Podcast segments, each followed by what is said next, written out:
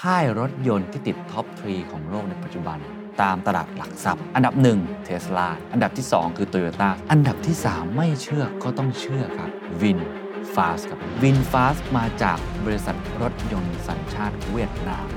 ที่มีบริษัทแม่คือ Vingroup ครับ ขยายกิจการที่ครอบคลุมแทบทุกมิติของคนเวียดนาม Vinpearl Vincom Vinmec Vinschool VinUniversity Vinmall Vinhomes VinSmart VinMart และล่าสุดครับก็คือ VinFast โมเดลธุรกิจของ Vingroup เนี่ยมันคล้ายๆกับโมเดล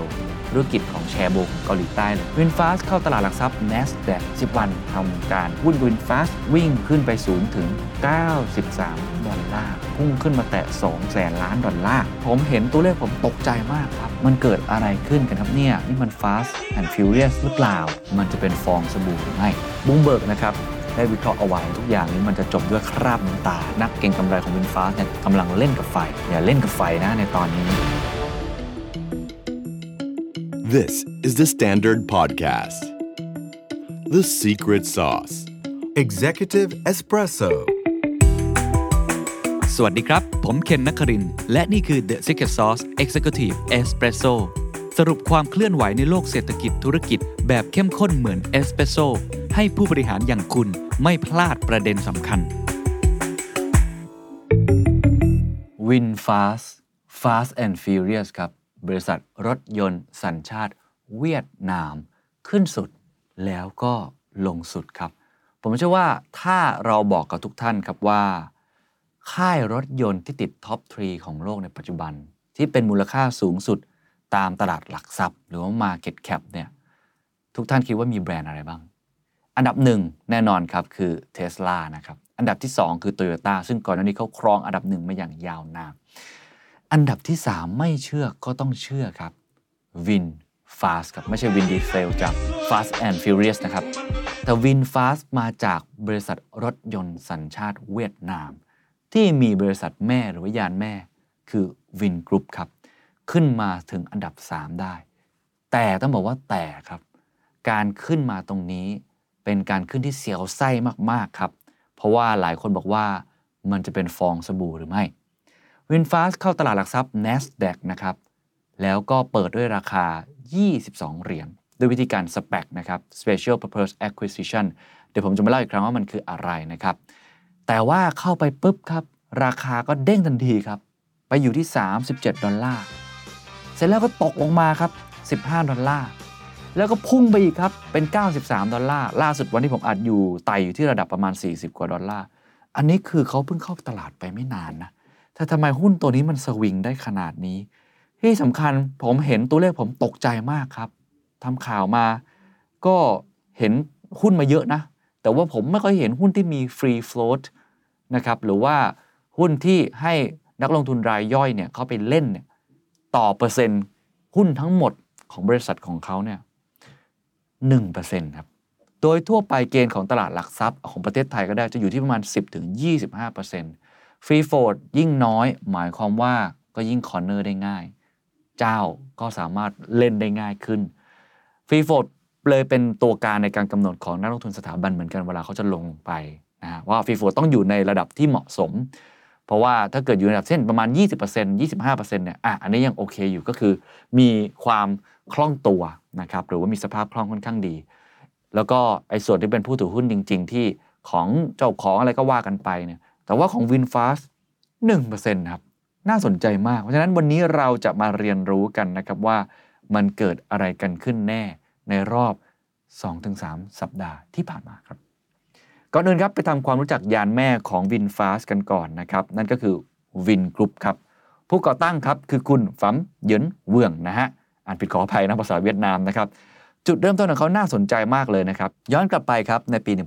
1987 ครับหนุ่มน้อยชาวเวียดนามนะครับเติบโตในครอบครัวที่พ่อเป็นทหารอากาศ แล้วก็แม่เนี่ยเปิดร้านขายชานะเขาได้รับทุนไปเรียนที่มอสโกแล้วก็หลังจากเรียนจบในปี 1993 ครับและนั่นถือเป็นจุดเริ่มต้นของอาณาจักร Vingroup ครับเพราะว่าเขาตัดสินใจชวนเพื่อนนะครับที่ชื่อว่าเลเวียตลัมเดินทางไปที่ยูเครน แล้วก็เปิดบริษัทชื่อว่า Technocom เป็นบริษัทขายบะหมี่กึ่งสำเร็จรูปครับ แล้วก็เป็นการนำเข้าจากเวียดนาม แล้วก็ตีตลาดที่เมืองคาร์คิฟประเทศยูเครนนั่นเอง ชื่อแบรนด์ของเขาคือ Mivina ครับปรากฏว่าชาวยูเครนชอบมากนะครับขายดีมากเลยกิจการรุ่งเรืองมายาวนานถึง 16 ปีทำให้เตะตายักษ์ใหญ่อย่างเนสเล่ครับเนสเล่ซื้อกิจการแล้วก็ขยายอุตสาหกรรมอาหารในยูเครน บางแหล่งข่าวบอกว่าน่าจะอยู่ที่ราคาการซื้อขายประมาณ 150 ล้านดอลลาร์สหรัฐ ก็คือประมาณ 5,000 ล้านบาทนะฮะในปี 2000 ทำให้คุณฝั่มเญิ้ตเวืองเนี่ยนะฮะนำเงินก้อนนั้นกลับมาตั้งธุรกิจที่ประเทศเวียดนามก็คือได้เงินก้อนใหญ่เลยเนาะเขาเริ่มต้นจากธุรกิจรีสอร์ทครับใช้ชื่อคำว่า Vin Vinpearl อ่าแล้วก็ต่อยอดเป็นธุรกิจอสังหาริมทรัพย์ แล้วก็บ้านจัดสรรอาคารและสำนักงานชื่อ Vincom ที่ฮานอย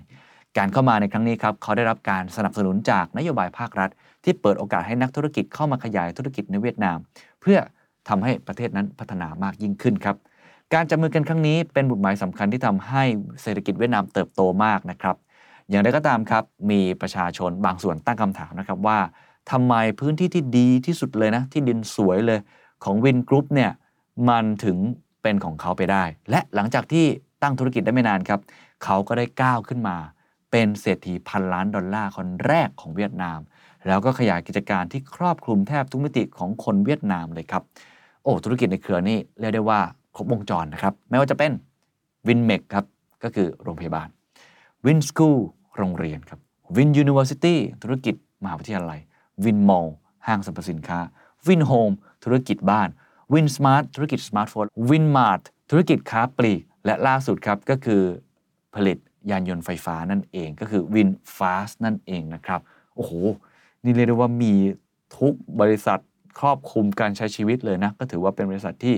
มีขนาดใหญ่มากๆนะครับ การเติบโตของบริษัทแม่อย่าง Vingroup ในปี 2022 มูลค่าอยู่ที่ 10,000 ล้านดอลลาร์ ข้อมูลจาก World Bank ครับได้บอกเอาไว้ว่าสินทรัพย์รวมของธุรกิจ Vingroup ในปี 2021 อยู่ที่ประมาณ 5%ของ GDP เวียดนามทั้งประเทศ คิดออกมาเป็นเงินก็ 1.83 หมื่นล้านดอลลาร์ GDP เวียดนามอยู่ที่ 3.6 แสนล้านดอลลาร์ ก็เลยทำให้ใครหลายคนตั้งคำถามนะครับว่า เฮ้ยไอ้โมเดลธุรกิจของ Vingroup เนี่ยมันคล้ายๆ กับโมเดลธุรกิจของแชโบลของเกาหลีใต้เลยก็คือกลุ่มธุรกิจขนาดใหญ่ แล้วก็ภาครัฐนั้น เอื้อทำให้ธุรกิจนั้นเติบโตเป็นแรงขับเคลื่อนของเศรษฐกิจประเทศนั้นๆ ในขณะเดียวกันถ้ามองอีกด้านหนึ่งก็คือ มันเป็นการผูกขาดธุรกิจหรือเปล่าอะอันนี้ก็เป็นเรื่องของ Vingroup นะครับแต่ว่าเราไม่ได้มาพูดถึงตัว Vingroup แต่เรามาพูดถึงลูกที่วิ่งเร็วเหลือเกิน ชื่อว่า VinFast เนี่ยนะครับ VinFast ก่อตั้งในปี 2017 นะฮะ megatrend ก็คือยานยนต์ไฟฟ้าเนาะใครๆก็มองเห็นนะครับว่าเป็นก้อนเค้กขนาดใหญ่มากๆเลย เขาก่อตั้งขึ้นมาโดยที่มีฝันมากๆเลยว่าอยากจะพาวินฟาสไปเข้าตลาดหลักทรัพย์ในสหรัฐอเมริกา แล้วก็ทำให้วินฟาสเป็นบริษัทผู้ผลิตยานยนต์ไฟฟ้าที่ใหญ่ที่สุดในประเทศเวียดนามนะครับวินฟ้าเริ่มต้นจากการเป็นผู้ผลิตยานยนต์ไฟฟ้าภายใต้แบรนด์ที่ชื่อว่า Clara ในปี 2018 ก่อนที่ในปี 2019 บริษัทจะตัดสินใจลงทุน ตั้งโรงงานในเมืองไฮฟอง เพื่อผลิตรถยนต์ไฟฟ้า ซึ่งโรงงานดังกล่าวครับ มีทั้งรายการผลิตรถยนต์ที่หลากหลายมากเลย ไม่ว่าจะเป็น Eco Car รถแบบซีดาน หรือว่า SUV นั่นเอง เดือนมีนาคมครับ ปี 2023 ครับเขาเริ่มส่งมอบรถที่ชื่อว่า VF8 ซึ่งเป็นรถ SUV ไฟฟ้านะครับราคา 46,000 ดอลลาร์ ต่ำกว่า Mustang Mach-E ของ Ford เล็กน้อยนะครับ ก็คือราคาเนี่ยมันค่อนข้างที่จะแข่งขันได้ ผมพาไปดูยอดขายรถในเวียดนามในปี 2022 แล้วกันว่าในเวียดนามเนี่ยมีแบรนด์อะไรบ้างก็จะเห็นนะครับว่าอันดับหนึ่งก็คือ t o y ยต้านะขายได้ 43,000 คันต่อปี อันดับ2 Hyundai อันดับ3เกียร์อันดับ 4 Honda อันดับ 5 Mazda อันดับ 6 Mitsubishi และอันดับ 7 ครับ คือพระเอกของเราในวันนี้ WinFast ครับ โอ้โห ถือได้ว่าก้าวขึ้นมา เป็นอันดับ 7 แซงหน้า Ford แล้วก็ Suzuki โดยที่มียอดขายอยู่ที่ 14,695 คันต่อปี ก็ถือได้ว่าเขามาแรงแล้วก็มาเร็วมาก ๆ เลยนะครับ ถ้าเราไปดูตัวเลขของปี 2021 เนี่ยขายได้เกิน 15,000 คันด้วยซ้ำนะฮะอะเพราะฉะนั้นถือได้ว่าเป็นรถยนต์ไฟฟ้าที่ชาวเวียดนามค่อนข้างจะให้ความนิยมนะครับ วินฟาสก็ค่อยๆ เติบโตตามลำดับครับ ในเดือนมีนาคม 2022 บริษัทก็ได้ประกาศแผนลงทุนมากถึง 6.5 พันล้านดอลลาร์ เพื่อตั้งโรงงานผลิตรถยนต์ EV ในสหรัฐครับ ฟังไม่ผิดครับ ตั้งโรงงานในสหรัฐครับ ข่าวระยะหลังๆ ที่เราจะได้ยินคือสหรัฐ หรือว่าประเทศต่างๆ จีนอย่างนี้เป็นต้นเนี่ยมาตั้งโรงงานผลิตในประเทศที่อาจจะมีค่าแรงที่ถูกกว่า หรือว่ามีสิทธิทางภาษีต่างๆ เพื่อทำให้ต้นทุนนั้นดีขึ้นเทสลาก็ไปตั้งโรงงานผลิตที่ประเทศจีนใช่ไหมครับ แต่ว่าอันนี้ก็ไปตั้งที่สหรัฐครับ ก็น่าสนใจเนาะตอนนั้นคาดการณ์กันว่าจะเริ่มผลิตได้ในปี 2024 ก็อยากจะตีตลาดสหรัฐนั่นเอง และจะมีการผลิตรถที่เป็น BEV เนี่ยนะครับหรือแบตเตอรี่เนี่ยได้ราว 150,000 คันต่อไป CEO ของ VinFast Global เปิดเผยว่าการลงทุนใหญ่ในสหรัฐ ครั้งนี้จะช่วยเพิ่มประสิทธิภาพในด้าน supply chain ให้กับ VinFast ช่วยลดเวลาจัดส่งวัตถุดิบ และช่วยลดต้นทุนการผลิตของบริษัท ซึ่งจะช่วยให้ลูกค้ากลุ่มใหม่ๆ สามารถเข้าถึงรถยนต์ VinFast ได้ง่ายขึ้นนะครับ นอกจากนี้บริษัทยังเชื่อว่าการผลิตรถยนต์ไฟฟ้าในสหรัฐ จะเปิดโอกาสให้ VinFast สามารถบุกตลาดสหรัฐ ซึ่งเป็นตลาดที่มียอดขายรถยนต์ EV สูงมากที่สุดแห่งหนึ่งของโลกนะครับก็สหรัฐกับจีนตอนนี้ก็ถือว่ามียอดขาย EV ที่สูงมาก ย้อนกลับไปในปี 2021 ครับ ยอดขายรถยนต์ไฟฟ้าในสหรัฐเนี่ยพุ่งสูงมาก ๆ เลยนะฮะ ถึง 81%แล้วก็คาดว่ายังพุ่งสูงขึ้นอย่างต่อเนื่องในปีนี้ จริง ๆ ก็ถือว่าเป็นเทรนด์ทั่วโลกเนาะคนหันมาซื้อรถยนต์ EV มากขึ้น แล้วก็ถ้าเกิดว่าจะเปลี่ยนรถเนี่ยก็น่าจะเปลี่ยนไปในทาง EV มากขึ้นนะครับแต่ว่าก็ต้องยอมรับนะว่ามันไม่ง่ายนะเหมือนในประเทศเวียดนาม การบุกตลาดสหรัฐเนี่ยมันมีอีกหลายปัจจัยเลยที่เขาจะประสบความสำเร็จได้ เนื่องจากยังมีคู่แข่ง big big เบิ้มเบิ้มอยู่นะครับ นั่นก็คือ Tesla ครับ มี Ford มี General Motor ซึ่งนักวิเคราะห์ด้านยานยนต์นะครับของ IHS Markit ระบุครับว่า สิ่งท้าทายที่สุดสำหรับ VinFast ในการเข้าสู่ตลาดสหรัฐ คือการ standing out in the crowd ก็คือทำให้ตัวเองนั้นโดดเด่นที่สุด ท่ามกลางคู่แข่ง แล้วก็โอ้โหท้องตลาดที่เต็มไปด้วย รายเล็กรายใหญ่มากมาย อันนี้ถือว่าไม่ง่ายนะครับ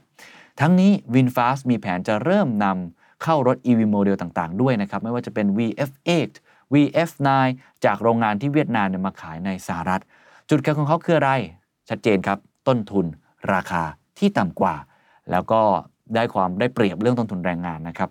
โดยที่บริษัทเนี่ยจะยุติการนำเข้ารถยนต์จากเวียดนามเมื่อโรงงานในสหรัฐเนี่ยเริ่มเดินสายการผลิตของตัวเองได้ ก็คือในช่วงแรกนำเข้ามาก่อนเพื่อทำตลาดนะครับ ทำให้คนรู้จัก แล้วหลังจากนั้นถ้าเกิดโรงงานที่ตั้งอยู่ในสหรัฐสามารถเดินหน้าผลิตได้ ก็จะยุติการนำเข้า แล้วก็จะเอารถยนต์ที่ผลิตในประเทศสหรัฐขายนั่นเอง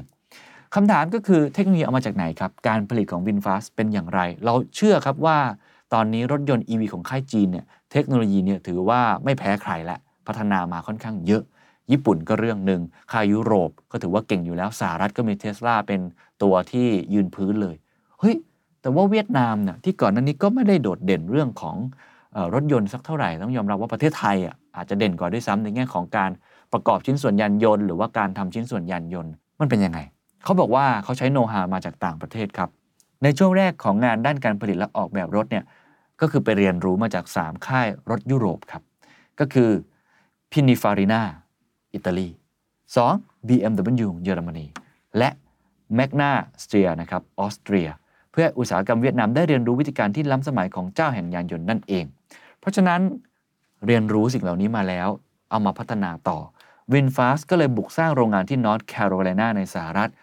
การไปบุกสร้างโรงงานในสหรัฐนี่ถือได้ว่าเป็นที่สนใจของนักลงทุนเป็นอย่างมาก อย่างที่ผมบอกครับปกติแล้วเนี่ยคนจะย้ายฐานการผลิตมาผลิตในประเทศที่ต้นทุนต่ำกว่า มีเขตการค้าเสรี แล้วก็ตลาดนั้นค่อนข้างใหญ่ด้วยในประเทศ แต่ว่าอันนี้กับวิ่งสวนทางกับคนอื่นๆ คือไปสร้างฐานการผลิตในสหรัฐ ผมว่าเรื่องของการผลิตการขายหรือเรื่องของตลาด performance ในด้านธุรกิจก็คงต้องติดตามกันต่อไป อันนี้ยังไม่แน่ไม่นอน แต่ครับแต่ครับต้องบอกว่า ยังไม่ทันผลิตกันอย่างจริงจังยังไม่ทันทำตลาดกันอย่างจริงจังมีผลประกอบการอะไรแบบนั้นนะแต่ว่าเหตุการณ์ที่เกิดขึ้นเนี่ยมันกลายเป็นว่ามันมาสะท้อนความคาดหวังของคน อยู่ที่ตลาดหลักทรัพย์ อันนี้แหละครับที่เป็นเรื่องราวที่น่าตื่นเต้นมากนะฮะ น่าจะสร้างซีรีส์ได้เหมือนกัน VinFast ครับเข้าจดทะเบียนในตลาด NASDAQ นะครับใช้ชื่อว่า VinFast Auto นั่นเอง VFS เริ่มซื้อขายวันแรกไม่นานมานี้เองครับ 15 สิงหาคมที่ผ่านมา ราคา IPO นั้นอยู่ที่ 22 ดอลลาร์ แต่ดูราคาที่สวิงครับ 10 วันหลังทำการครับผมราคาหุ้นกับ VinFast ก็วิ่งขึ้นไปสูงถึง 93 ดอลลาร์ ไม่ได้ฟังผิดครับ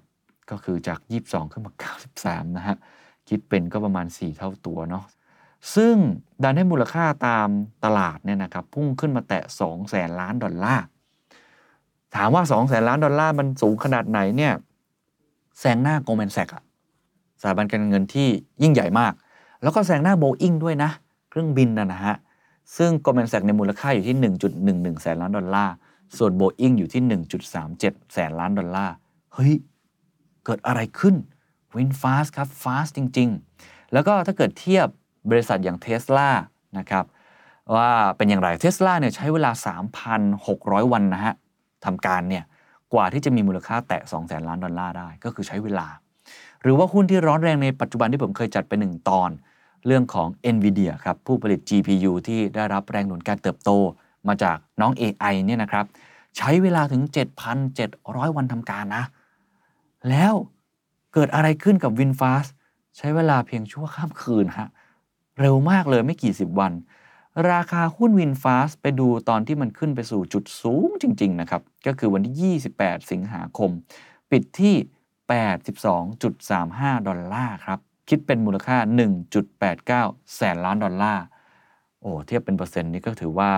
ขึ้นไปมหาศาลเลยทีเดียวนะครับทำให้ในตอนนี้ครับดูกราฟนี้ตามครับ เราจะเห็นเลยนะครับว่าบริษัท automaker หรือว่ารถยนต์ที่มีมูลค่าสูงที่สุดในโลกใบนี้ 1. เทสลาครับ 2. โตโยต้า 3. VinFast ครับ และ 4. Mercedes-Benz Volkswagen Ford และก็ General Motors ครับ การขึ้นมาขนาดนี้ทำให้คุณฝัม หยินเวืองร่ำรวยขึ้นด้วย กลายเป็นมหาเศรษฐีมูลค่าทรัพย์สินอยู่ที่ 4.4 หมื่นล้านดอลลาร์ หรือว่า 1.5 ล้านล้านบาท 1.5 ล้านล้านบาทนี่ประมาณ 10%เลยนะ ของ GDP ไทยนะ GDP อยู่ที่ประมาณ 15 ล้านล้านบาท ขึ้นแท่นเป็นมหาเศรษฐีอันดับที่ 30 ของโลก แล้วก็รวยอันดับที่ 5 ของเอเชียครับ 5 ของเอเชียก็คือรวยกว่าเศรษฐีอันดับหนึ่งของไทยก็คือคุณตนินเจียรวนนท์เลยนะครับ แต่ต้องยอมรับว่านี่เป็นเรื่องของทรัพย์สินที่มันเหวี่ยงไปตามราคาตลาดหุ้นนะครับ ต้องมีวงเล็บไว้นิดนึงว่าถ้าราคามันเหวี่ยงลงมามูลค่าทรัพย์สินเขาก็จะเปลี่ยนไปด้วย แต่ว่าก็เลยมีคนตั้งคำถามครับว่ามันเกิดอะไรขึ้นกันครับเนี่ย นี่มัน Fast and Furious หรือเปล่า Win Fast มันคือฟองสบู่หรือเปล่า ลองไปฟังคำตอบกันต่อครับ มันเกิดอะไรขึ้น เขาบอกว่ามีด้วยกัน 3 สาเหตุที่ทำให้ราคาหุ้น ของ WinFast นี่มันเหวี่ยงมากขนาดนี้นะครับ ข้อแรกคือการเขาเรียกว่า SPAC นะ SPAC เข้ามาในตลาดหลักทรัพย์อเมริกา SPAC เนี่ยย่อมาจาก Special Purpose Acquisition Company ครับ ก็ตรงตัวนะครับ Special ก็คือวิธีการพิเศษเนาะโดยวิธีการพิเศษ Purpose คือเข้ามาด้วยวิธีการพิเศษ Acquisition ก็คือการควบรวมกิจการอะไรแบบนั้นนะครับ ถามว่ามันคืออะไรก็คือการที่บริษัทนั้นมีวัตถุประสงค์เฉพาะสำหรับการควบรวมกิจการ ถือว่าเป็นอีกหนึ่งทางเลือกที่ทำธุรกิจนั้นสามารถจดทะเบียนในตลาดหลักทรัพย์ของสหรัฐอเมริกาได้ มีกระบวนการที่รวดเร็ว แล้วก็สะดวกมากขึ้นเมื่อเทียบกับทำแบบ IPO แบบปกติ ก็เลยทำให้ SPAC เนี่ยได้รับความนิยมเป็นอย่างมากนะครับ บริษัทที่ทำ SPAC ก็เช่นอย่าง WeWork BuzzFeed แบบนี้หลายคนอาจจะรู้จักกันมาบ้างนะครับซึ่ง 2 บริษัทนี้ในตอนนี้ก็ถือว่า performance ไม่ค่อยดีเนาะแต่ว่า SPAC ก็เป็นวิธีการหนึ่งนะครับที่ ได้รับความนิยมอย่างมาก ผมอธิบาย SPAC ให้เป็นนกลไกสั้นๆ จะได้มีเรื่องของเครื่องเคียงสมองไว้สักเล็กน้อยว่าเขาเข้าไปด้วยวิธีการนี้เนี่ยทำอย่างไรนะครับการทำงานของ SPAC นะฮะเริ่มต้นจากนักลงทุนหรือว่าผู้ก่อตั้งเขาเรียกว่า SPAC sponsor จัดตั้งบริษัทที่เรียกว่า Shell Company ที่ไม่มีสินทรัพย์ แล้วก็ไม่ดำเนินกิจการเหมือนธุรกิจทั่วไป Shell Company ก็ตรงตัวครับ เหมือนเปลือกหอยครับ คิดภาพเหมือนอหอยอะไรดีนะ หอยทากแล้วนะฮะมีเปลือกอยู่ แต่ข้างในไม่มีอะไรเลย ถ้าไปอ่านในเว็บไซต์ของฝรั่งเนี่ยบางทีเขาใช้คำว่าเป็น blank check ด้วยซ้ำก็คือเป็นเช็คเปล่า คือตั้งขึ้นมา ยังไม่มี commercial อะไรหรือไม่มีธุรกิจอะไร แต่บริษัทเนี้ยที่เป็นเปลือกหอยเนี่ยเดี๋ยวรอหอยเดินเข้ามาฮะตัวหอยเนี่เดินเข้ามา เพื่อระดมทุนนะครับผ่านการทำ IPO จุดประสงค์ก็คือใช้เงินทุนที่เขาลงไปเนี่ยซึ่งไอ้เงินลงทุนเนี่ยส่วนใหญ่เนี่ยก็จะมาจาก private equity ก็คือคนที่เงินเยอะๆนะอ่าเป็นคนที่ อยากจะเอาเงินไปลงทุนในสินทรัพย์ต่างๆ หรือว่าพวก hedge funds พวกนี้ก็ชอบเสี่ยงอยู่แล้วแบบนี้เป็นต้นนะครับ หรือว่าอาจจะเป็นบุคคลเลยก็ได้ครับ บุคคลที่เป็น trust ของครอบครัว คนที่ประสบความสำเร็จและมีเงินเยอะๆ แต่ว่าแหมอยากได้ผลตอบแทนที่มันวือหวานิดนึง แล้วก็ไม่อยากแค่ซื้อหุ้น IPO แบบปกติ ก็มาทำวิธีการนี้ได้เช่นกันนะครับ ทีนี้วิธีการเนี่ยน่าสนใจตรงที่ว่าพอมันมีนักลงทุนใหญ่ ๆ ลงมาแล้วเนี่ยนะครับเขาก็จะไม่ได้มีไอสินทรัพย์ใดๆเนาะแล้วก็ รอครับรอให้มีบริษัทที่สนใจยกตัวอย่างเช่น WinFast อย่างนี้นะเข้ามา แล้วส่วนใหญ่ก็จะเป็นการควบรวมกิจการควบรวมบริษัทกัน พอควบรวมกันแล้วเนี่ยมันก็ทำให้มูลค่าบริษัทเนี่ยสูง แล้วก็สามารถที่จะเข้าไปในตลาดหลักทรัพย์ได้นะครับ การเข้าตลาดหลักทรัพย์ด้วยวิธีการ SPAC แบบนี้นะครับนับตั้งแต่เดือนมิถุนายนปี 2020 นะครับมีอย่างน้อย 5 บริษัทเลยครับที่ราคาหุ้นเนี่ยทะยานขึ้นในช่วงสั้น ๆ หลังจากที่จดทะเบียนด้วยวิธีการนี้ ก่อนที่จะ พังทลายครับ แล้วก็ผ่านเงินจำนวนมากของนักลงทุนนะฮะหนึ่งในนั้นก็คือ Lordstown Motors Corp ซึ่งถูกฟ้องล้มละลายเดือนมิถุนายนที่ผ่านมา เพราะฉะนั้นก็ SPAC เนี่ยก็เป็นวิธีการหนึ่งที่จริง ๆ ถ้าไป search ก็ทำกันมาเยอะมากพอสมควร แล้วก็มีหลายบริษัทที่อาจจะไม่ได้ประสบความสำเร็จ แล้วก็อาจจะมีเคสที่มันค่อนข้างน่ากังวลด้วยซ้ำไป อย่างที่ผมเล่าไปในหลาย ๆ บริษัทนะครับ VinFast ทำการควบรวม บริษัทกับ Black Spade Acquisition ครับก่อตั้งโดยเจ้าพ่อคาสิโนลอเรนซ์โฮดีลดังกล่าวครับทำให้ VinFast มีมูลค่าสูงถึง 2.3 หมื่นล้านดอลลาร์แล้วก็สามารถที่จะเข้าไปจดทะเบียนในตลาดหลักทรัพย์ได้นั่นเองนะครับ เพราะฉะนั้นวิธีการก็ต้องบอกเป็นวิธีการที่ตามสถิตินะฮะก็ไม่ได้เข้าตามตรอกออกตามประตูแบบปกติละกันอ่าแล้วก็ตามสถิติเนี่ยก็มีบริษัทที่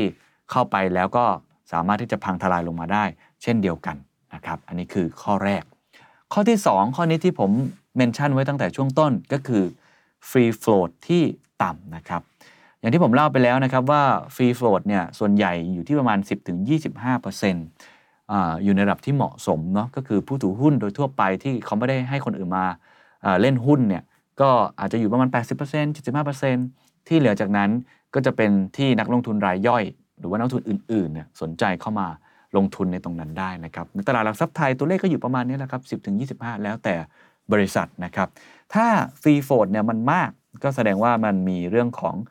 liquidity เยอะนะครับ สภาพคล่องค่อนข้างสูง ส่วนใหญ่พวกนักลงทุนสถาบันเนี่ยเขาจะเอาอันนี้เป็นเกณฑ์ด้วยซ้ำเพราะว่าเขากลัวมีคนไปลากนะ มีเจ้ามาเล่นอะไรแบบนั้น เพราะว่าถ้าเกิดหุ้นน้อยเนี่ยก็ลากกันได้ง่ายนะครับ แต่ว่าของ WinFast ครับเขาถือหุ้นเองเนี่ย 99% แล้วก็ 1%คือมูลค่าที่เป็นฟรีโฟดการซื้อขายในตลาดหุ้น เพราะฉะนั้นเนี่ยหุ้นของเขาเนี่ยอยู่ที่ 2.3 พันล้านหุ้น มีสำนักข่าวหนึ่งรายงานครับบารอนนะครับบอกว่าน่าจะมีหุ้นให้นักลงทุนไปเล่นเนี่ยอยู่ที่ประมาณ 16 ล้านหุ้นเท่านั้นเอง เพราะฉะนั้นเนี่ยก็ทำให้เป็นหุ้นที่มีฟรีโฟดค่อนข้างน้อยมากๆนะครับ ต่ำมากๆสภาพคล่อง ถ้าไปอ่านรายงานของสำนักข่าวหรือว่าพวก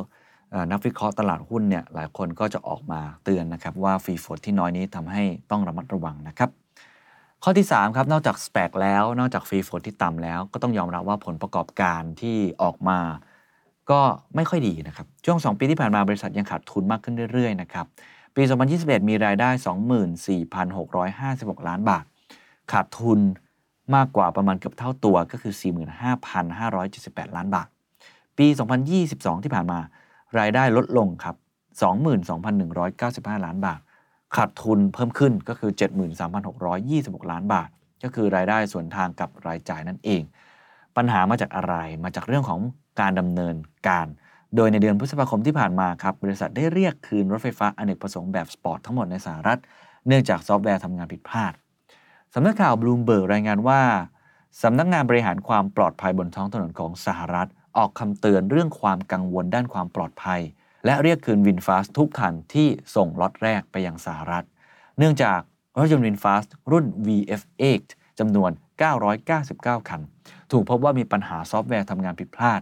ทำให้หน้าจอหลักเนี่ยว่างเปล่า และไม่สามารถแสดงข้อมูลด้านความปลอดภัยได้ ก็จะเพิ่มความเสี่ยงให้เกิดการชนได้นะครับ นอกจากนี้ VinFast ต้องทำการ lay off หรือว่าลดพนักงานในสหรัฐบางส่วน เนื่องจากประสบปัญหาขาดทุน แต่ว่าแม้ว่า VinFast เนี่ยจะมีปัญหาอย่างต่อเนื่องนะครับ บริษัทก็มีความทะเยอทะยานอย่างยิ่งที่จะแชร์ส่วนแบ่งทางการตลาดรถ EV ในสหรัฐนะครับ แล้วก็แข่งขันกับเท s l a ทั่วโลก ด้วยจุดขายด้านราคา คุณคริสโรบินสันผู้อำนวยการอาวุโสของ Lux Research กล่าวว่า รีวิวส่วนใหญ่ได้วิพากษ์วิจารณ์ถึงคุณภาพของผลิตภัณฑ์เป็นอย่างมาก จึงยากที่จะหาเหตุผลให้กับการที่บริษัทประเมินมูลค่าของตนนั้นสูงถึงหลายหมื่นล้านดอลลาร์ เหตุการณ์ล่าสุดแล้วกันนะครับ ช่วงประมาณปลายเดือนสิงหาคม 30-31พอดีผมอัดวันนี้นะฮะ ราคาก็ร่วงลงมาเนาะจาก 82.35 ดอลลาร์ เหลืออยู่ประมาณ 40 กว่าดอลลาร์ ก็คือสูญเงินไป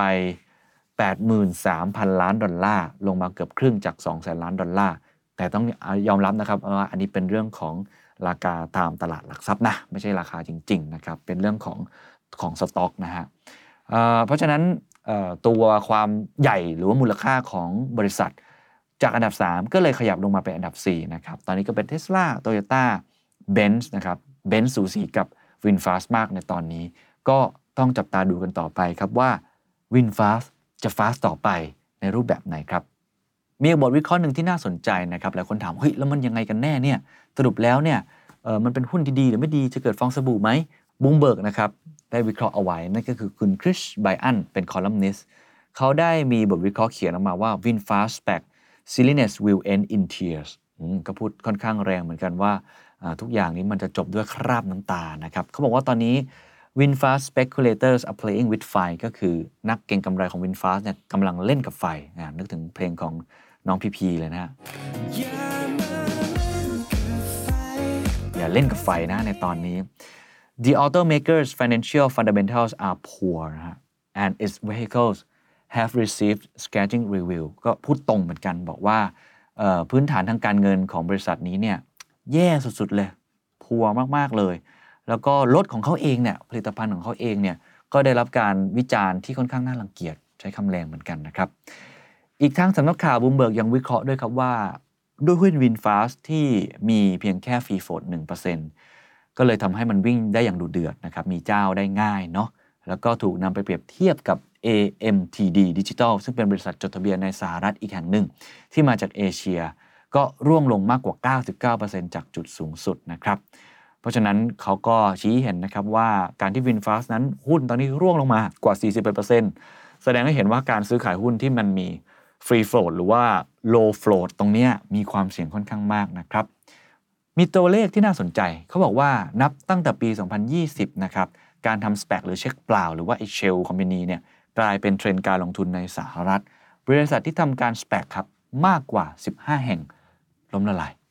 ในขณะที่บริษัท 160 แห่งจาก 400 บริษัทครับซื้อขายกันต่ำกว่า 2 ดอลลาร์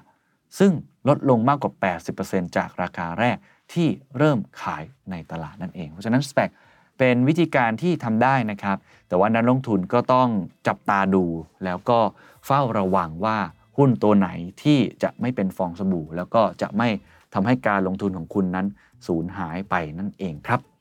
นี่คือทั้งหมดนะครับของบทเรียนที่เราได้จาก VinFast ต้องดูกันต่อครับว่าเขาจะขับเคลื่อนยานยนต์ที่ชื่อว่า VinFast สัญชาติเวียดนามนี้ต่อไปอย่างไร แต่อย่างน้อยที่สุดในวันนี้เราได้เรียนรู้นะครับว่า นี่คือบริษัทที่ทะเยอทะยานอย่างยิ่ง เข้าไปจดทะเบียนในตลาดหลักทรัพย์ เข้าไปตั้งโรงงานในสหรัฐ แล้วก็กำลังจะพยายามพาตัวเอง ให้เป็นผู้นำของตลาดยานยนต์ไฟฟ้า ด้วยวิธีการที่ตลาดทุนแบบน่าตื่นเต้นจริง ๆ ผมก็ไม่รู้เหมือนกันว่าหลังจากนี้จะเป็นอย่างไร แต่ที่แน่ ๆ น่าจะต้องมีเรื่องตื่นเต้น แล้วก็เป็นกรณีศึกษาให้เรามาเรียนรู้กันต่อไปอย่างแน่นอน สวัสดีครับ